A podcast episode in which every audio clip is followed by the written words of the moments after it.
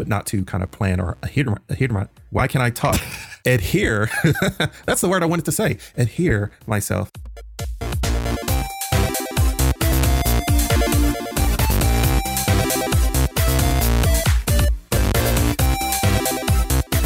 Welcome to The Productivity Lab, the podcast where we put the tips, tricks, and methods of getting stuff done to the test. I'm your host, Kyle. And I'm Mark. And today we're going to do something a little bit different. Sometimes I'll break formats and not do any challenges and just kind of talk about our own productivity stuff and things that we find interesting. Like previously, we've done things like apps we can't live without, which is a fun episode. That was from about a year and a half ago. No, maybe somewhere around there. But we'll like to break formats sometimes, and we can do that today. With the working title, Mike might change the title this episode to something catchier, but I'm using the working title Strange Habits, which I don't want it to not be that strange because we tested stranger things on this show. But these are things that are consistent with us that we've been doing for a long while that are not necessarily saying that we covered in the show explicitly. But before we get to that, what have you been up to, Mark? Any big accomplishments you want to share? Any struggles? I mean, life is a struggle, is it not? Outside of that, no big I mean, it's been a week for the listeners. It's been a week since we last recorded, but so nothing big. I finished my final exam for copy editing, in which, you know, because of work and late nights and other things, I started off early in completing the final exam, and then it was just a mad rush to complete it, and I was already exhausted mentally. Don't edit when you're tired. I should know that, obviously, because when I went back to look at the answer key, it's officially hasn't been graded, but the answer key was already released after submission. And so when I went to look at the answer key, you know, just my forehead really hurt from all the face palms I was doing on some of like the basic stuff, like that versus which and all these other things. I'm like, I know that. I even questioned that, but I didn't like edit it or make a change on that. So yeah, kicking myself for some of those things. But, you know, I was kind of tired and I just wanted to get it done, and I submitted it. So unfortunately, me starting off earlier in the week to start the exam all went to heck. Once work got involved. So nice censoring right there. So outside of that, just this was my last week in my class. So I got a few weeks off before I start copy editing 2. And that's where we move into the medium edits of copy editing. So that's where I do a little bit more of suggestions on revising sentences for folks. Before I didn't really, you don't do that in light copy editing, but you do a little bit more medium copy editing, and maybe write suggestions and rewrite suggestions and give it to them. Like I've done that for you for a few, where I like give you like 2 or 3 examples to kind of illustrate where I thought you were going based on the structure and everything. And then my last class is going to be heavy copy editing, which is much more in depth, like maybe rewriting the entire paragraph or stuff like that. So, okay. Yeah. So it'll be fun and interesting. So doing that, I worked on 2 upcoming posts this week. One I'm trashing because I've rewritten it several times and I just can't get it to work. And then I did my monthly reviews and planning this week as well. Sometimes I completely forgot that it is September. September had started, and a whole new month, finishing out the 3rd quarter. And I need to do planning before the 4th quarter begins, October, November, December. So am I going to do NaNoWriMo? Probably not, but you never know. So that's kind of what I've been up to this week. What about yourself? I just recently finished a first draft of a short story that I will not have up on the blog by the time this actually comes out. If it does, I'll send you a link. But the working title is The Trash. I'm traveling next week for work, so I'll have less time to work on rewriting it and editing. I'm trying to get myself used to rewrites and edits, so I'm trying to do one short story a month, about 5,000 words or so, where I will write it twice and then I'll edit it before submission. The previous one I did was Jack and the Girl, which actually technically could be said that it was rerun 4 times or 3 times because I wrote it twice as a audio play and I wrote it twice as a prose story. So by the time I finished it, it was pretty solid in my head what the story was about. That's will probably be linked in the show notes. We'll see. But you could always go to my personal writing blog, jonathankwebb.com, to get the full thing for all my writings. But yeah, I finished doing that. I also finished editing our last episode because I'm traveling next week. I tend to edit the weekend before an episode's released, but the turnaround is pretty quick since I'm traveling next week for work. But it's been good. I've been finishing some things, but nothing too substantial, I'd say. Work's been busier, which has been nice. It makes the days go by faster. So I've been having a lot of fun with having a busy work week with a lot of deadlines to meet before I am out of the office for traveling. But yeah, it's been a week of small wins, I'd say. So nothing too big. I'll be starting my class in, I think, 9 days. So I'll be just like you, Mark, and be a student. Yeah, nothing terribly unusual, I'd say, happening. But that could also mean that we could talk about our unusual habits and routines. We're kind of doing an ad lib structure for this episode. We'll start with you, Mark. Do you have like anything that you like to talk about, or do you want me to go first? You go first. All right. So this episode, I think, is going to be partially a spiritual successor to our last episode on the quantified self. That episode doesn't get lost. yeah. Hopefully it doesn't get lost. We're recording this thing on Zoom and also on our local hard drives. So hopefully, if something fails, there's a backup. As they say, one is none. So 2 or more is what you need to have. You got the backup. Yes. So I want to talk about a certain check-in I do each day. I've talked about this before on the podcast, but haven't really gotten too much in detail. And I won't go too in detail either, I think, during this whole thing, because the spreadsheet is becoming more and more complex as it goes on. And it's actually been a while since I worked on it, so I've kind of forgot the intricate workings of it. But on the Quantified Self episode, I did talk about this thing, which none of you guys would know. But at the end of each day, I do a daily check-in by using the app Exist, as we reviewed on the show, and which was also featured in the episode on our favorite and leaser apps and habits, or habits of the past year of TPL. I use Exist every day, where I tag everything, I rank my day, I write it down in a short journal entry, and I just kind of use it as like a general way of like keeping track of myself. I like to do the journal entries because Exist will like send you a random snippet from some random point in time. I was like, oh yeah, I remember that day. That happened then. So it's always nice to see that. But I also just saying that's a little bit more quantified. Exists is a little bit, it's good, but it doesn't help me track my goals, so to speak. So I have this spreadsheet at the end of each day where I have it divided up into various sections that are equal to my values. So I have a list of values that I try to reflect each day.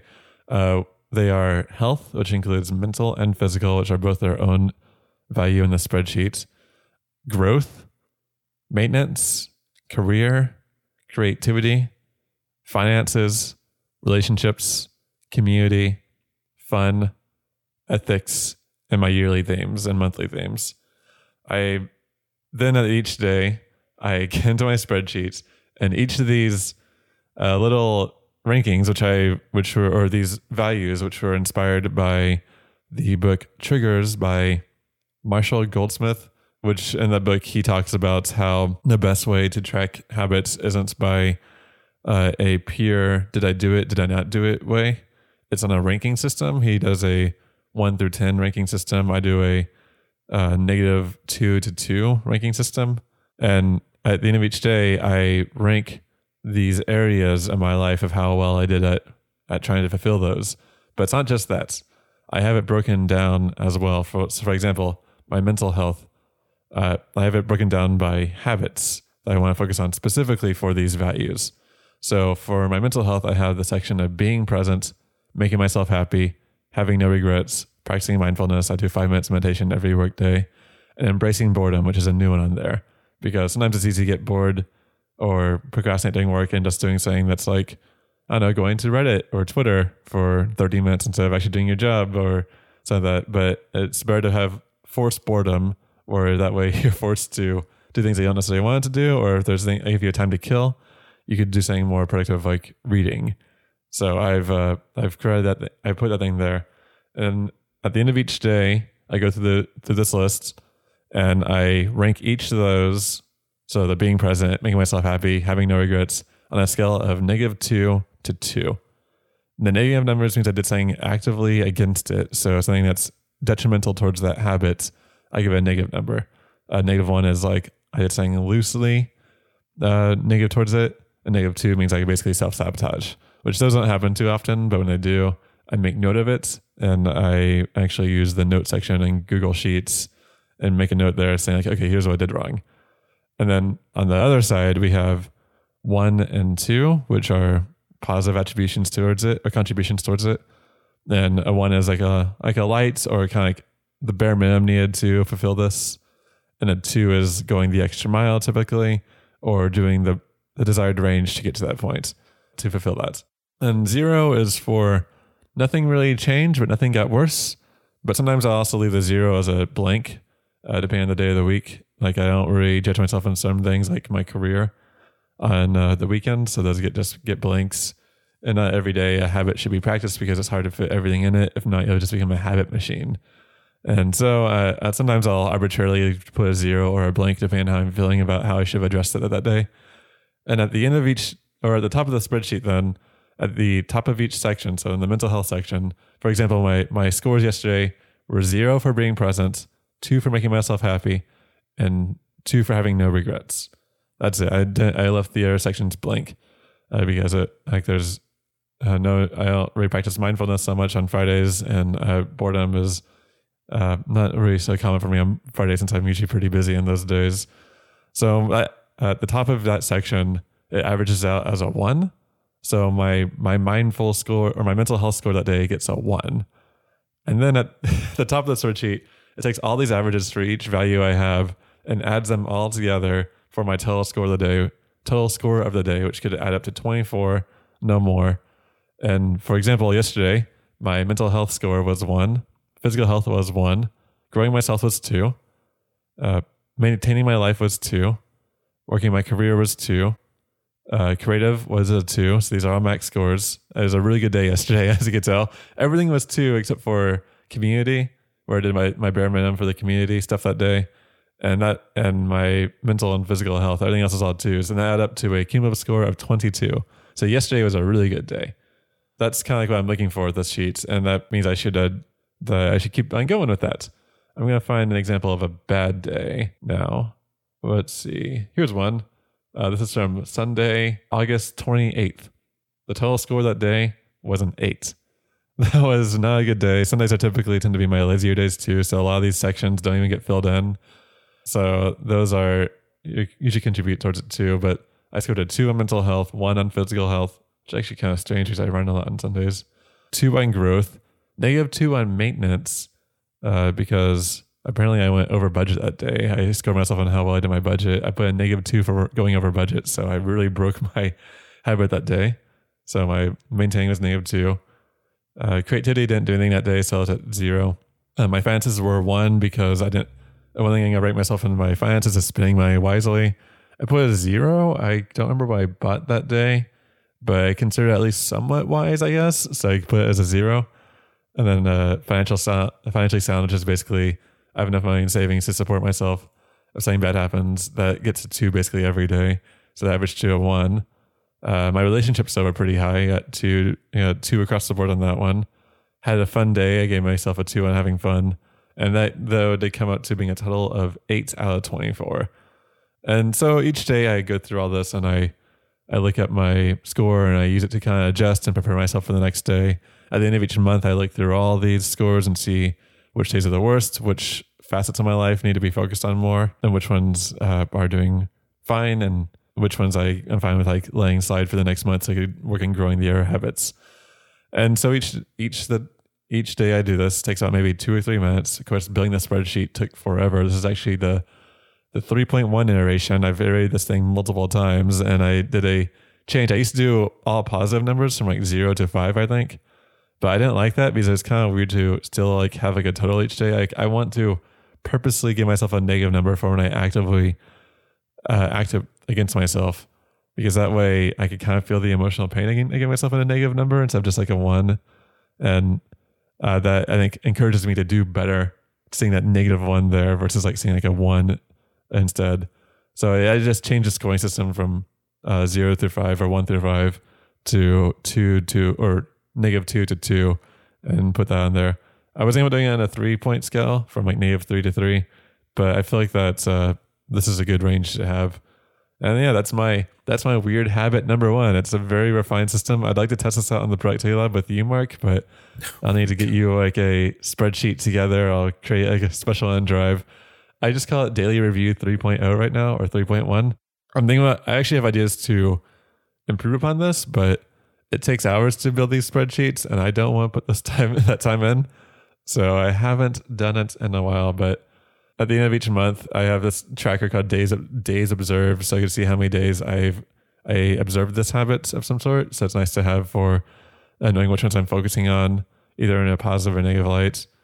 Then I also have a monthly score where I total up each score of each column to know like which one did the highest. I have that broken down in percents based on what percent of the total score is. So last month, my highest score by percent was relationships. I scored a 11.49% of my total score for that month went towards it. So that was my best area last month. And I also have the average as well, which is another way of looking at the same data, which also that one scored a 2 as well, which would be the highest score. So yeah, this is my very intricate spreadsheet that I've been wanting to write a blog post about forever, but it's so intricate I can't even get myself to sit down and write about it. So I think I've been talking about it a lot in this show for ages, but yeah. I haven't done anything about it. I would like to share it with people, but it just is it's a lot of stuff I gotta relearn if I want to share with people. So yeah, that is my weird habit number 1 and probably my strangest habit. So that's why I put it first because it's a lot to talk about and we only have so much time to record. Any questions, Mark? I don't even know where to begin because that's a lot. Yep. And I've been doing this. I've been using the 3.0 spreadsheet style for since December 2019. I've been in the 3.0. So it shows how long it's been since I last updated this thing. Last thing, I've made some minor tweaks since then to make it a 3.1. Mm-hmm. But this very intricate system I have has been in use since December 2019. So it's been nearly 2 years of using this style of tracking. And I have 2 other iterations of this. So I've been doing this for probably since like 2018 or so. I could find my old spreadsheet to verify that. But this has been like a very staple part of my life for a long while. Let's see. Daily Review. Daily Review. I guess I'll just search for it. Daily Review. First one. The first spreadsheet was made or started to be used in May 2018. So I've been doing this since May 2018. It's been a long while. So. Yeah.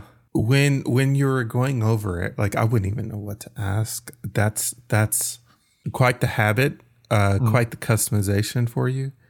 And it seems to work and fine tune. But I know we've said this quite a bit on the show that we are out total opposites. Yep. Because like, so when you break it down to a numerical representation of what your day is like, and I know you're the engineer of the numbers and I'm the feely touchy person. So I'm like, how did I feel today? I felt good. And so like my equivalent, I guess, task that I would do would be my journaling, whether that's in the daytime or in the evening. So it's like that's what I write with my challenges or problems. Or now that's not to say I don't have any checklist items. So for my things of tracking, I do use Exist, for example. So I do review from a weekly basis of what that is. On a daily basis, I like to open. One of the things when I do open the app and in the morning, I like to see kind of, based on the data that I've entered, what is it thinking that my day is going to be today? based off, historical perspective. Mm-hmm. So if I was to look at it now, oh my God, my Saturdays had definitely changed based off what I've been tracking recently. So it's telling me, my Saturday is often tagged with back pain, in which I told you when we started, I wasn't going to be jogging today. It's going to be more of a yoga session because my sciatica and back. So that's accurate. Consumed, which means I'm consuming a lot of media. YouTube. That's good. I have something called TV or movie binge, which is actually kind of hard to quantify because sometimes I want to be lazy, so I'll just tag it as lazy instead. Binge to me is like binge drinking or something. It's unhealthy, but if you're just consuming a lot because you want to, that's when I put lazy day for me. Yeah, I may split those up or add something to as a marker to say this is purposeful. Mm. Our listeners know that we talk about productivity isn't about how much you can do. It's about, part of it is how you're intentionally spending your time. And if that's binging Netflix, then you're being productive. Yeah. Last night I watched two movies. I watched a really fun indie adventure film called Dave Made a Maze.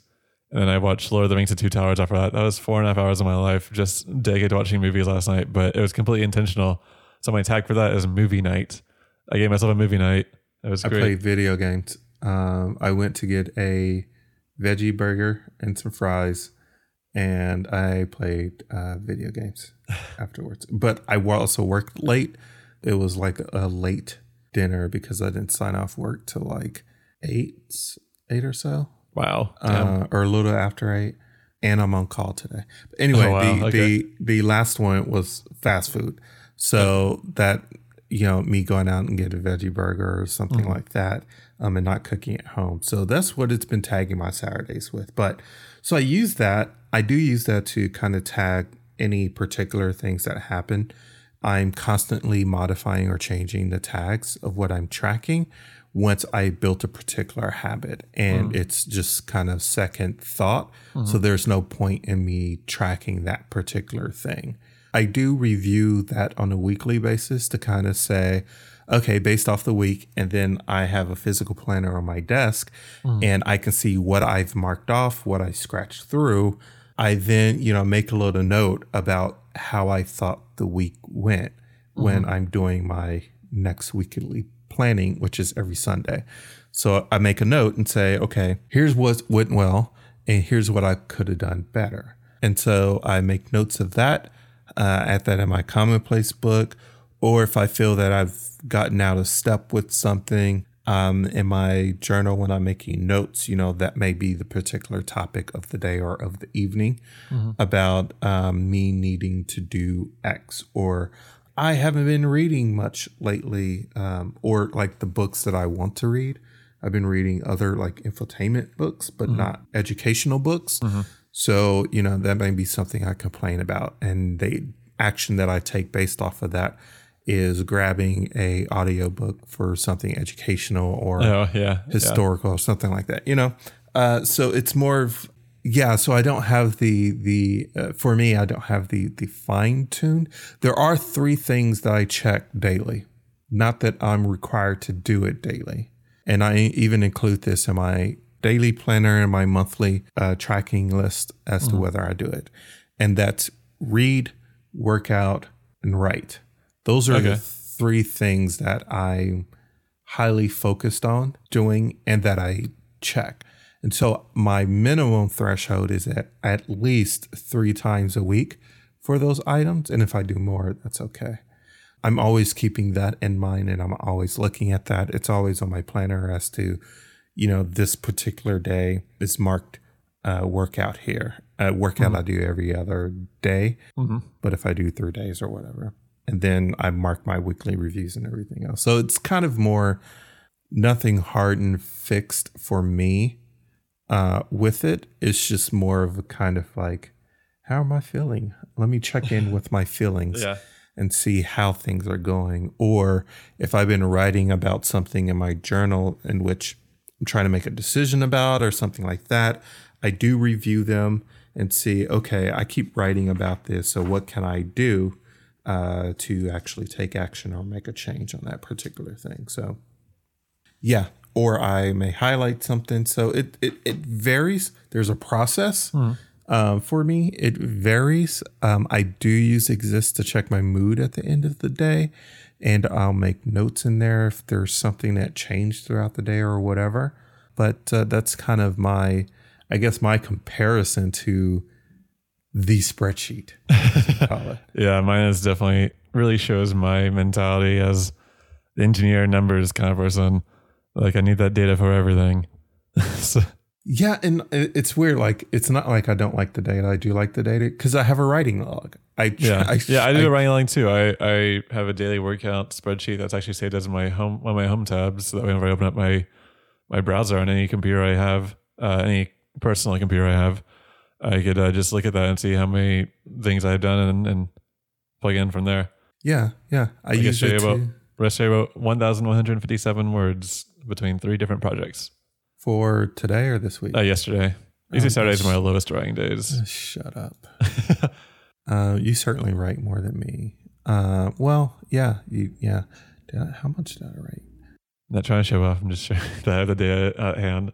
Yeah, you're showing off. Do you track your newsletter writing? Because that's something I do too. I do track my newsletter writing. So I track some writing stuff that I don't track. If I write up notes for this show, because at one point I've slacked. I don't do that either. Yeah, I've slacked. But what I wanted to do was this is great information that I can use as blog post. So the notes that I wrote up today, I didn't track the time. And I've been wanting to write this blog post for a while of my productivity methods and process and tools. Okay. Yeah. So that may also be something I put on TPL as a resource as well. Like, here's what Mark uses. I think that would be pretty good. Yeah. Some of the writing in those situations, I do not track. If it's anything for the blog / Medium, or if it's the newsletter, I do track those writing. Every fiction project, I track the writing for.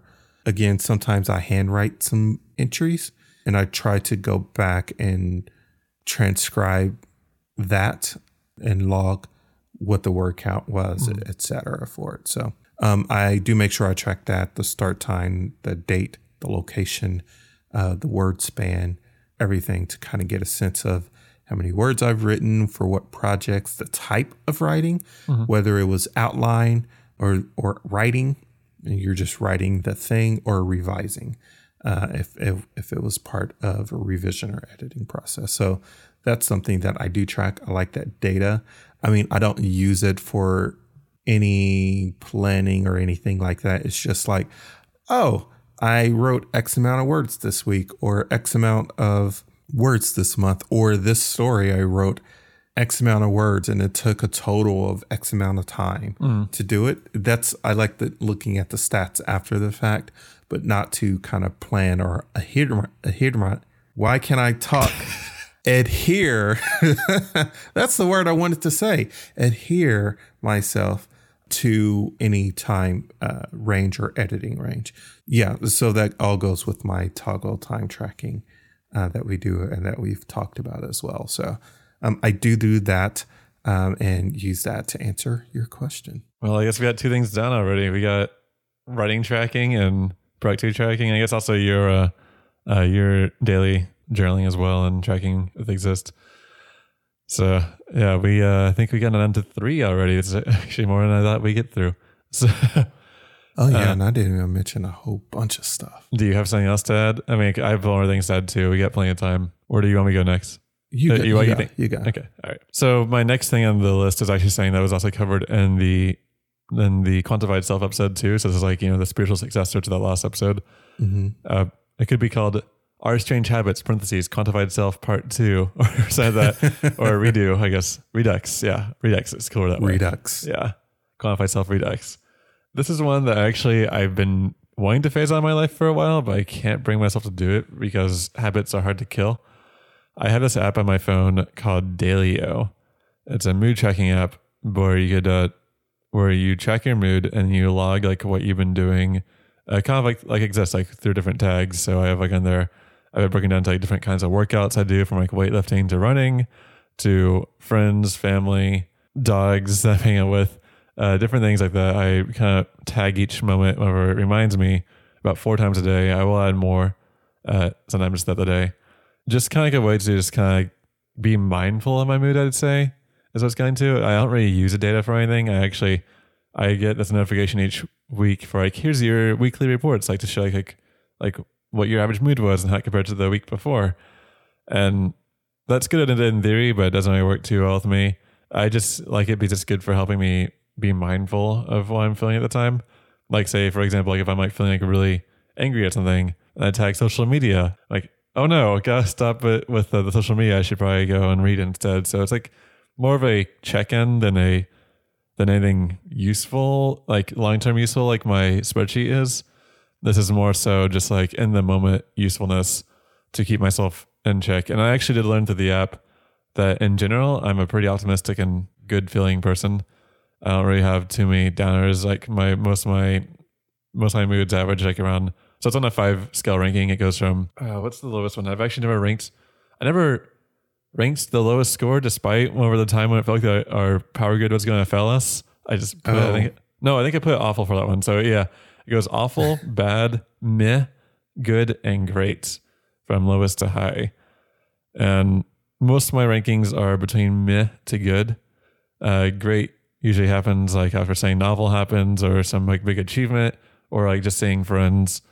Bad is usually like maybe having a bad day at work or maybe I didn't sleep that well that night and I just wake up feeling horrible.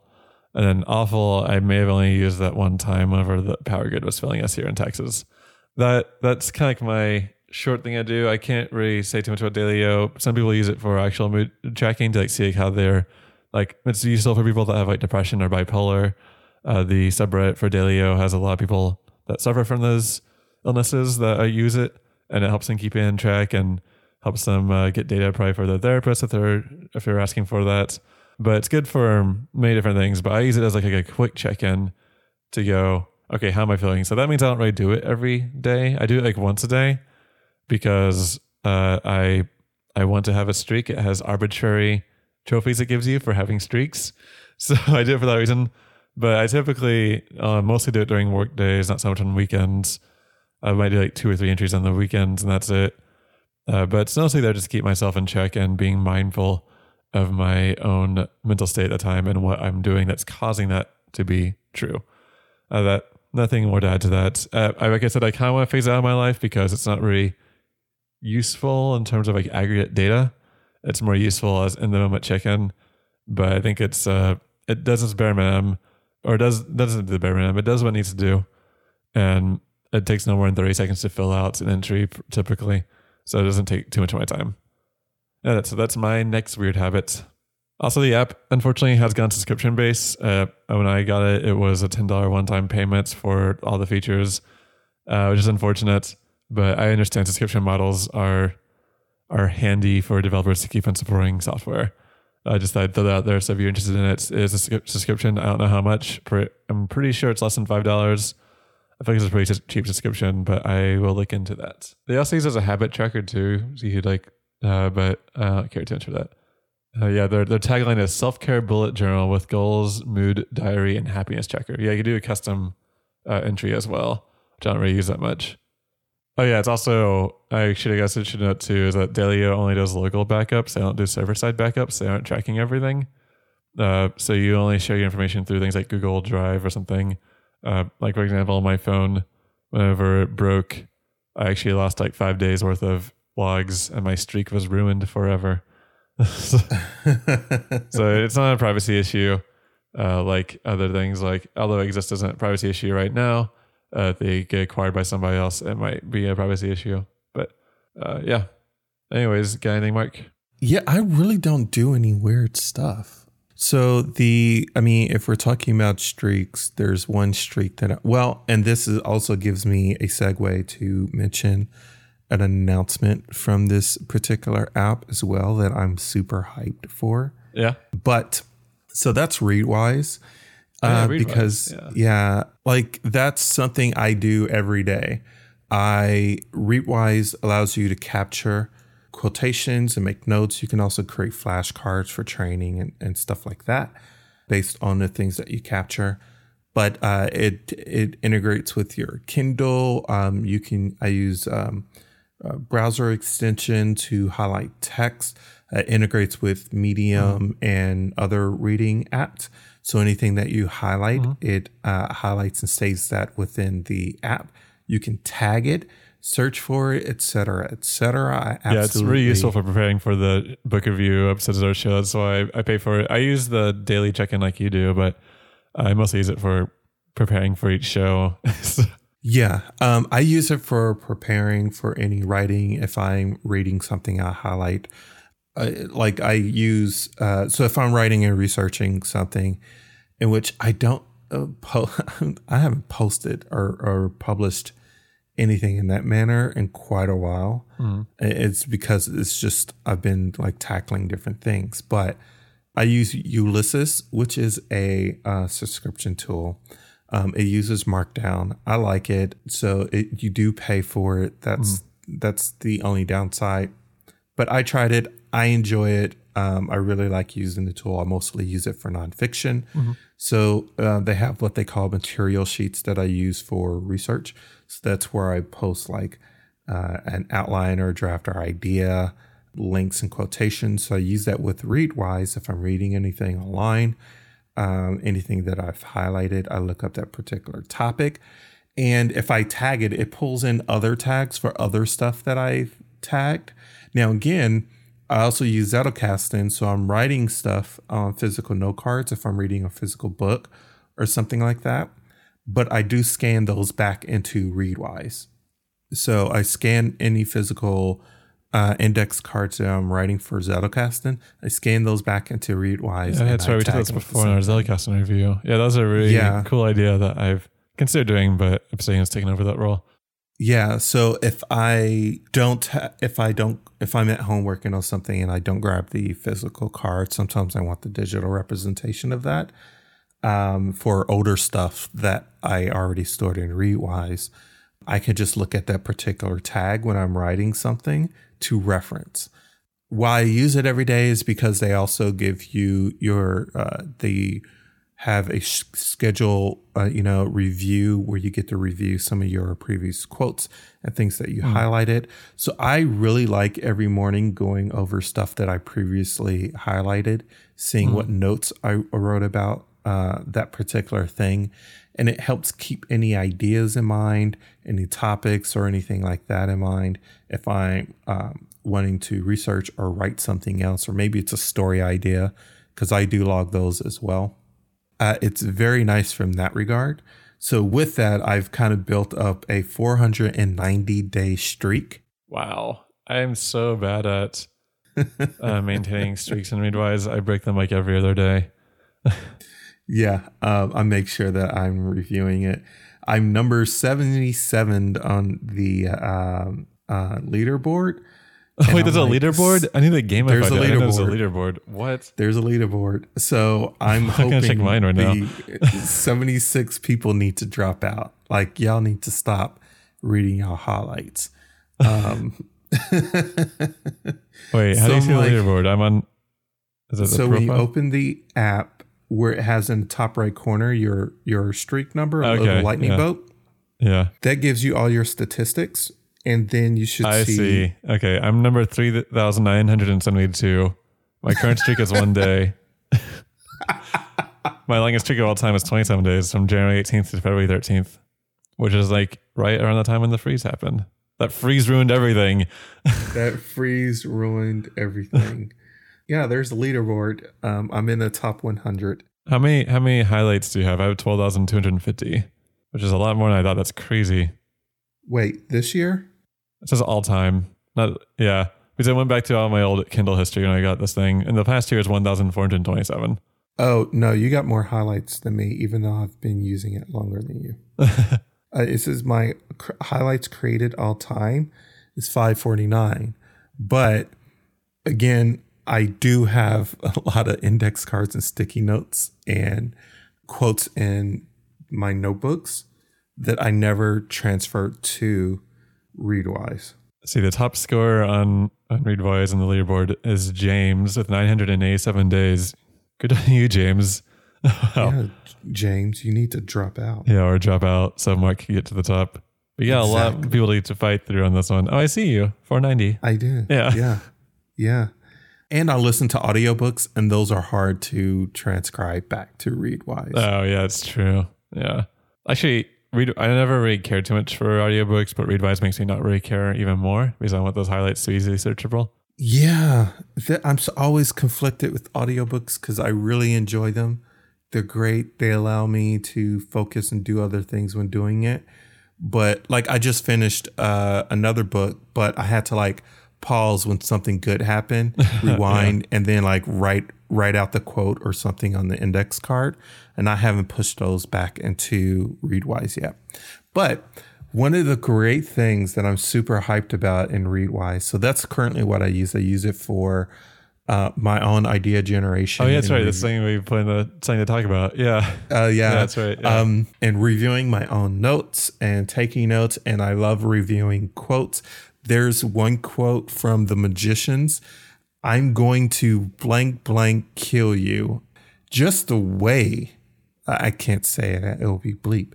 But just the way that quote, I highlighted that when I read that book because I died laughing. It was just the character that said it, the situation that happened, and then how I imagined them saying it is hilarious. So every time that quote comes up, I laugh.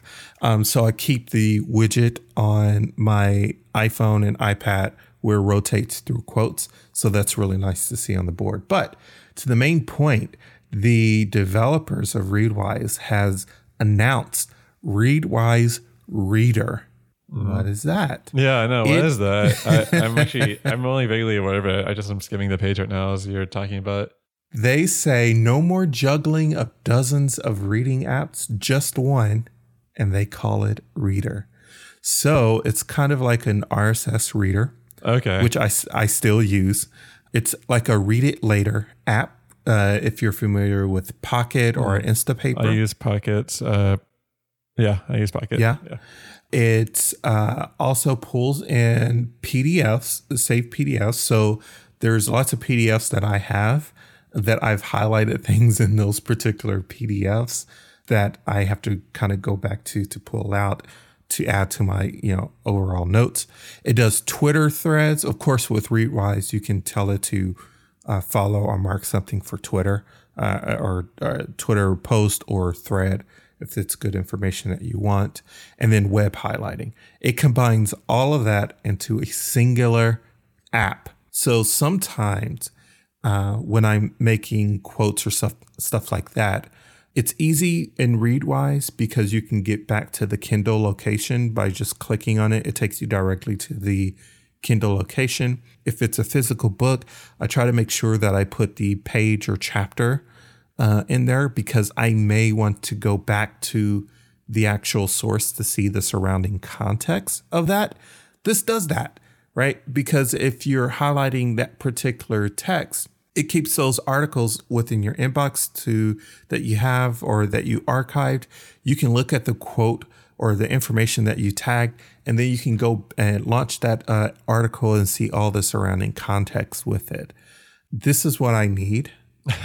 This is what I want. Yeah, I'm looking at it. It looks really cool. I'm excited to see where this goes. Yeah, so this is like you're like heavy. Well, they're promoting for heavy readers, but everyone else, but heavy readers. Since I'm a heavy reader. Well, I think, and I'm also kind of like partially researcher. I like researching things and making notes of that to use later.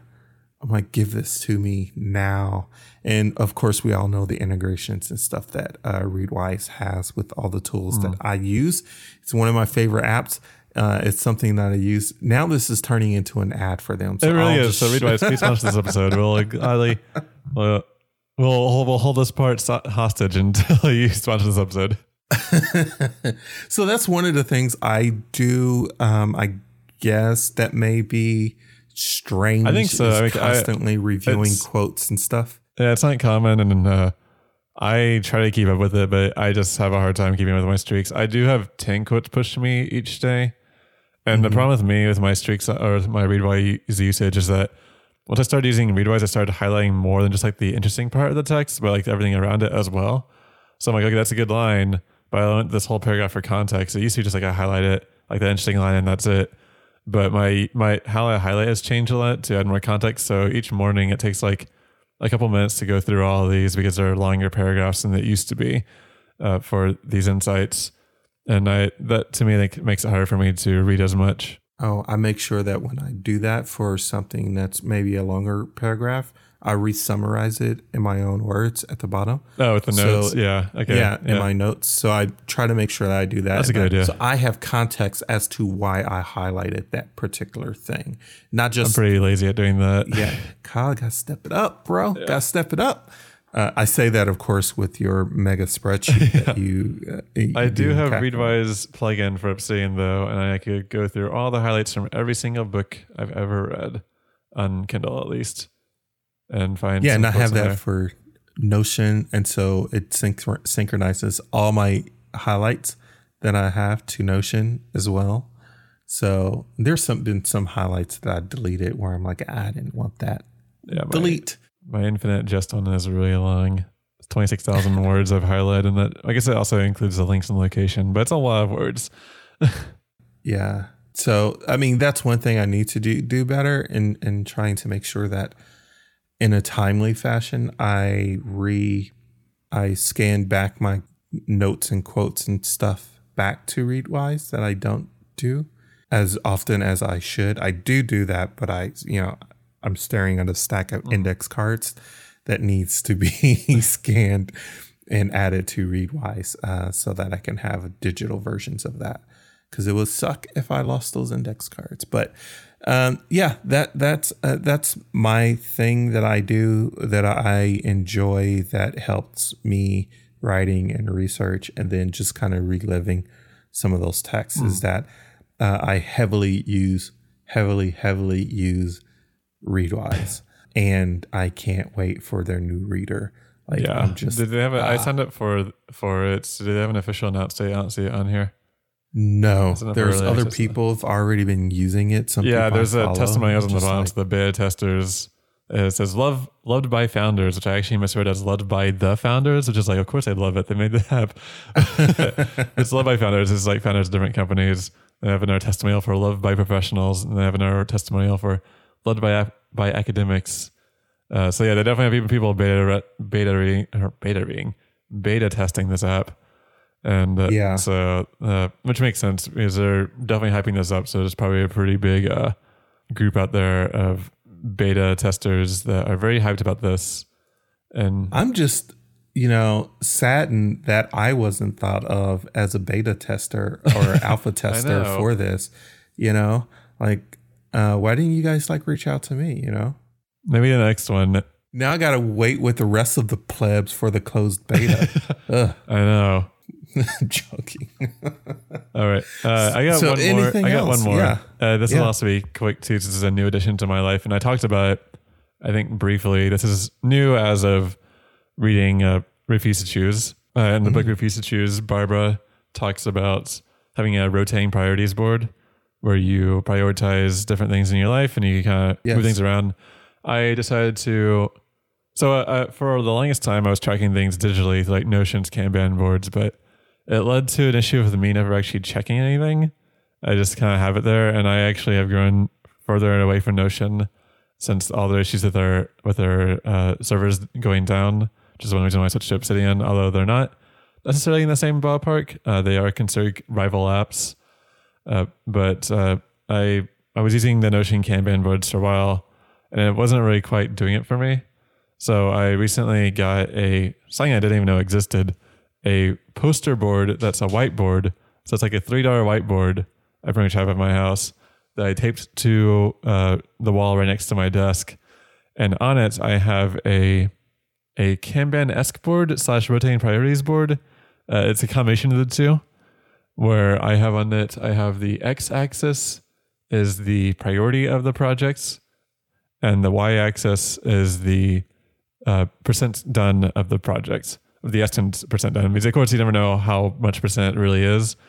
But I started doing this recently, and it's made it a lot more clearer on the things I should be focusing on, saying things that are like high percent complete, but lower priority, that actually motivates me to increase the priority for them and get it done. I'm always looking at it. So right now I have 3 things on the board. One of the things is to edit our last episode, which I'm almost done with. I finished editing the last episode. I just got to write the description and get it ready to go posted. So it's actually at 99% pretty much on that board. The other things I have on there are the short story I just completed that was off the board now. And what I do is I have index cards. I got color code index cards, and I have them colored by different areas of my life. I'm considering maybe changing it to each color means the length of the project, but I'm so far using different areas of my life. So I have yellow is personal task and personal projects. So these are projects, not tasks. Those are different things. Like a task is a subset of a project. And so these are just projects, which I don't have too much on there, but I have yellow for personal.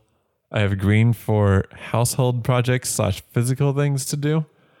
So that would be things like, I don't know, if we work on the garden again or something, that would be a physical projects. And then I have blue for audio, video, and multimedia, just basically podcasting and video things. And I have pink /red. It's kind of like a red pink for writing. So that's the majority of my board is all that red pink.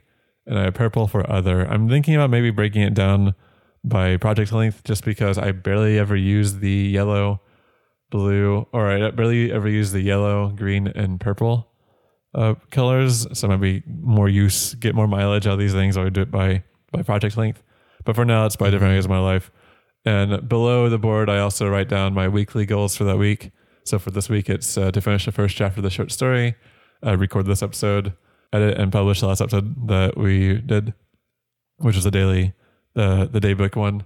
And above that, I have my monthly goals, which is no more than 5. I have 3 on there for this month, which is finish the last short story I wrote, finish and edit that one, which I just checked off last weekend. I also have one for my second short story I'm trying to write this month, or my short story of the month, which is I'm currently working on. And then also various other small things. And then I have next to that my general goal list, which I now have 2 newsletters a month. Which actually I should add to my monthly goals. So these are just like recurring goals for each month to keep myself in check. 2 newsletters a month, 2 short story or 1 short story a month.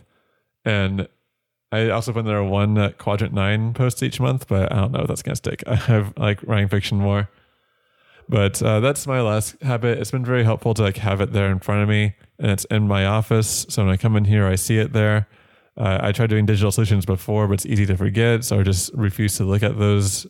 Those Kanban boards, and also those Kanban boards can get pretty messy digitally, I think, because you just keep on playing with every project and you just get overwhelmed. This one I have to, I'm only putting things on there that I'm trying to focus on right now if I can. I also have below the board, I also have a thing called the Project Way Station, which is a list of different projects I want to work on, but either have been put on hold or are just merely ideas I'd like to think about further. So like having it there in front of my eyes and see, okay, do I want to pursue this some more? Well, I do. After I complete a project is I have a finish line that everything crosses, and I put on the back of each note card, I put the date that I finished it. And that way I can keep track of like which months I finished different things. And that's been very helpful. I've only been doing this for probably the past 3 weeks or so, 3-4 weeks, but I've been loving it a lot. I recently showed it to a friend of mine who's also kind of like us, Mark, and he has a lot of different interests, but he has like a hard time keeping track of them. I showed him a picture of this as we were getting beers the other day. And he's like, dude, that's awesome. Send me a picture of that later on so he can keep it for reference. Because he's also like us too. It's like a lot of different project ideas. So I don't think it's anything novel. It's just a combination of 2 different systems I think work really well, which is your priorities and your percent done. Normally Kanban wasn't doing it for me because I could have things same percent like in progress or 50% done or whatever for a long while and never actually get anywhere with it. So this one I think makes it a little bit more flexible. And I might write a blog post about this one since this one is easier to write about than my daily review. So I might write a blog post on this one in the future. We'll see. But yeah, it's been one of the best new additions to my life, I'd say. And that's it. I think that's the. I made a list of three things I want to talk about. That's my third one. I don't know if you have anything else, Mark. I use the Kanban board. Mm-hmm. Though again, mine, yours. You said yours is projects. Mine is tasks. Oh yeah. So yeah, I use Todoist for my actual task for each project, but just being aware of the projects is helpful. See, I use Trello for the project. Okay. Notion is my documentation. Okay. For the project. Trello is the action and progress of the project and all the automation workflows and due dates for different things. So if it's video, due date for that, or if it's writing, like when the first revision is due, when the draft is, or whatever is due. And then I use the Kanban board for the actual individual tasks. So if I'm writing a story and I'm estimating like maybe it's 5,000 words is going to be my goal for this story. Then I break down 1,000 words. Oh, like each sticky note is 1,000 words. That's a good idea. I don't do that. I break it down into milestones. So for me, that's why I love moving the sticky notes down to done, because that helps me with something being large projects. Like it can be quite a while. Yeah, I kind of do that too with right now with my short stories I'm writing. I have a card for each draft I do. I have one card for the first draft, and then I have a second card for the second draft / edits. I consider those as the same process since it's refining what my original ideas were.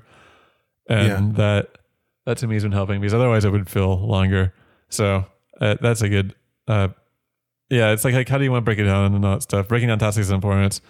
And I do want to move those things over to the finish line quicker. So it's like to do it slower. And it just helps I like having that visual representation or the visual identifier or marker, if you will, of seeing progress being made on that. Mm-hmm. So like Project Witch, I may not know what the word count is, but I outline 10 chapters. It may be small, right? And I may expand them, but I outlined 10 chapters. And so I'm like, okay, this week I'm working on chapter 5. Mm-hmm. That's a sticky note. While my Trello board for that project will just say draft 1. Mm. Okay, I'm working on draft 1, but it's kind of, like you said, I'm not sure if in this one or a previous one, it's kind of demoralizing to not see that move or make any progress. Yeah. So that's why I like on a Kanban board where I break it down into particular milestones for that project. Yeah, that's how I like to do the percent done, because if I write a little bit for something, I can just okay, move it slightly up. I'm look at that, it's going up. That's great. At the end of the day, I'm okay, move that slightly up. It's barely move, but it's just nice to see it move upwards. That could actually save me some sticky notes if I did the percentage of that. I'll have to think about that, Kyle. Yeah, it's been helpful. I guess it is a new edition, but I don't see it going away anytime soon. And you can start for cheap. I think I started this whole thing for $10.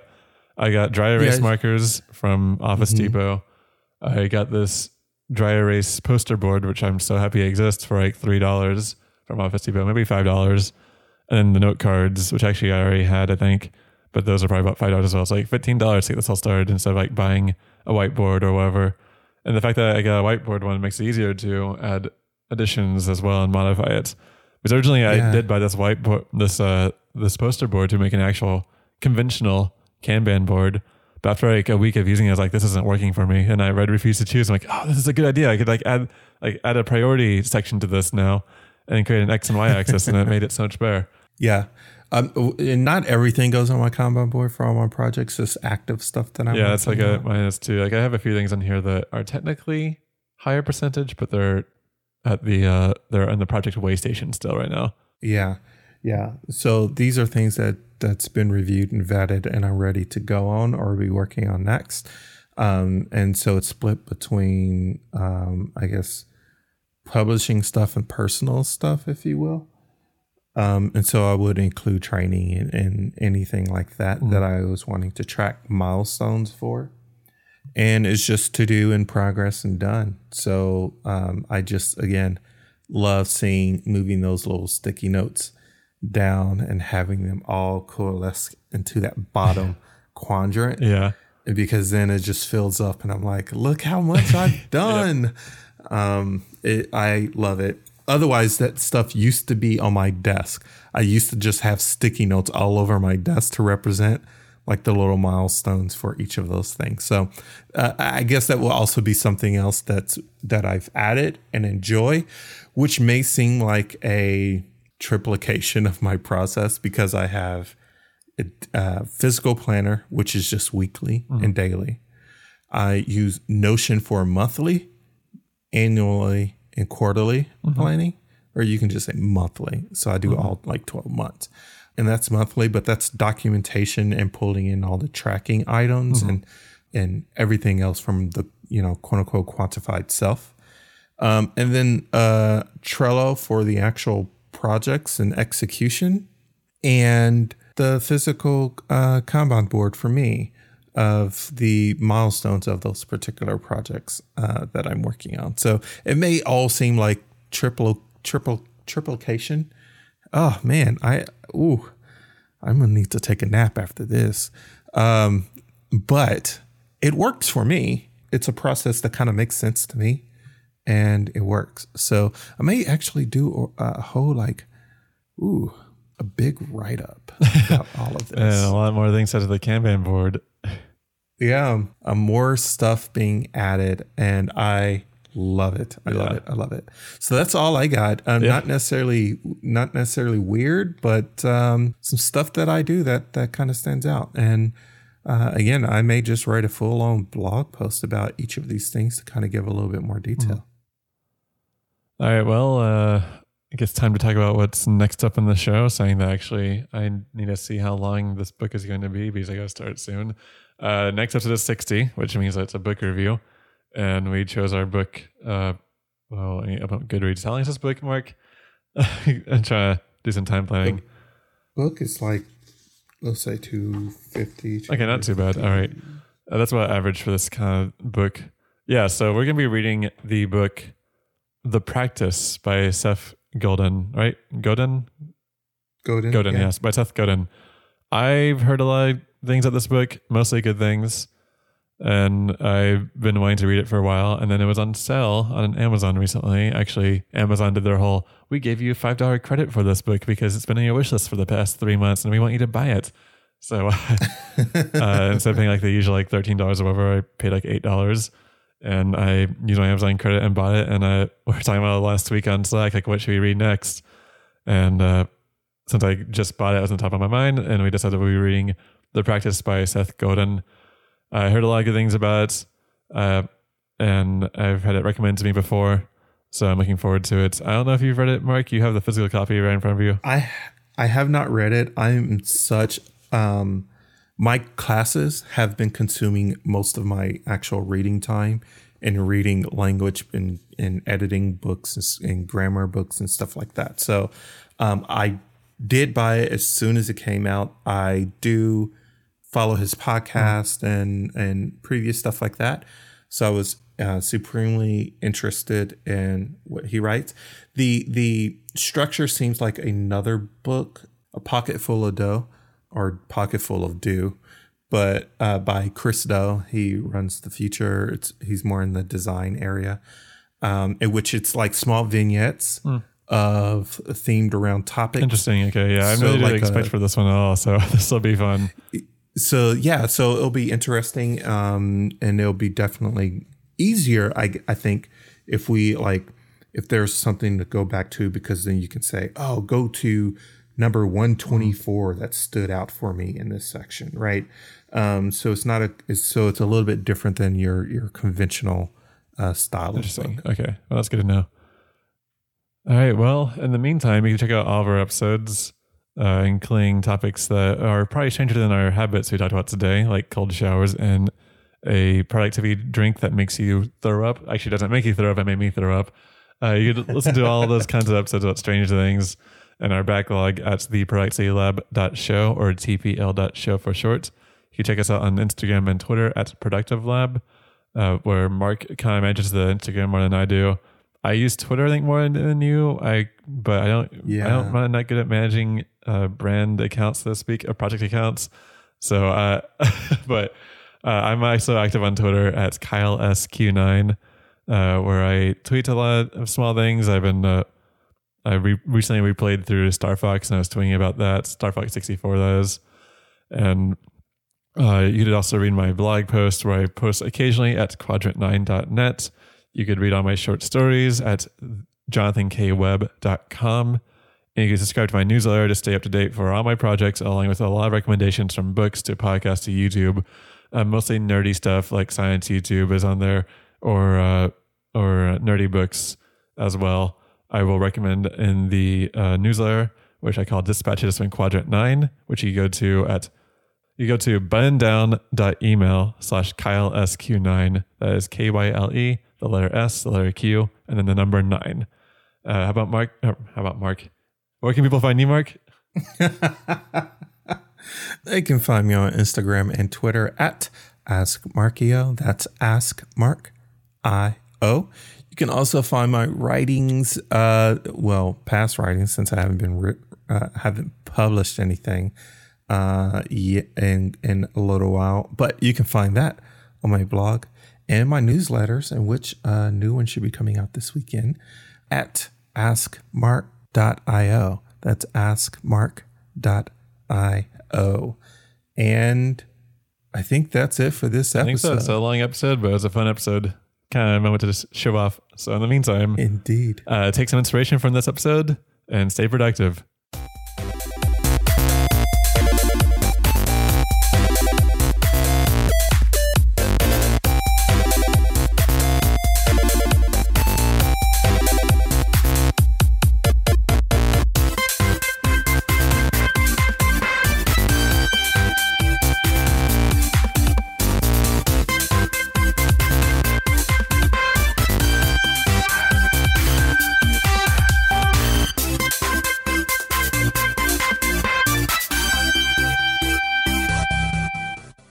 Kyle stalling so he'd open up the spreadsheet to get the things ready. Let's see. Give me 1 second. No, wrong button. I'm not cancel. I was going to save a tab. And through the magic of editing, it would appear as nothing happened. Yeah. So, like, some of that stuff, I don't. Sorry, there's a truck. I don't know if you can hear, but it's probably getting picked up in the recording on my side. Oh, I can't hear it.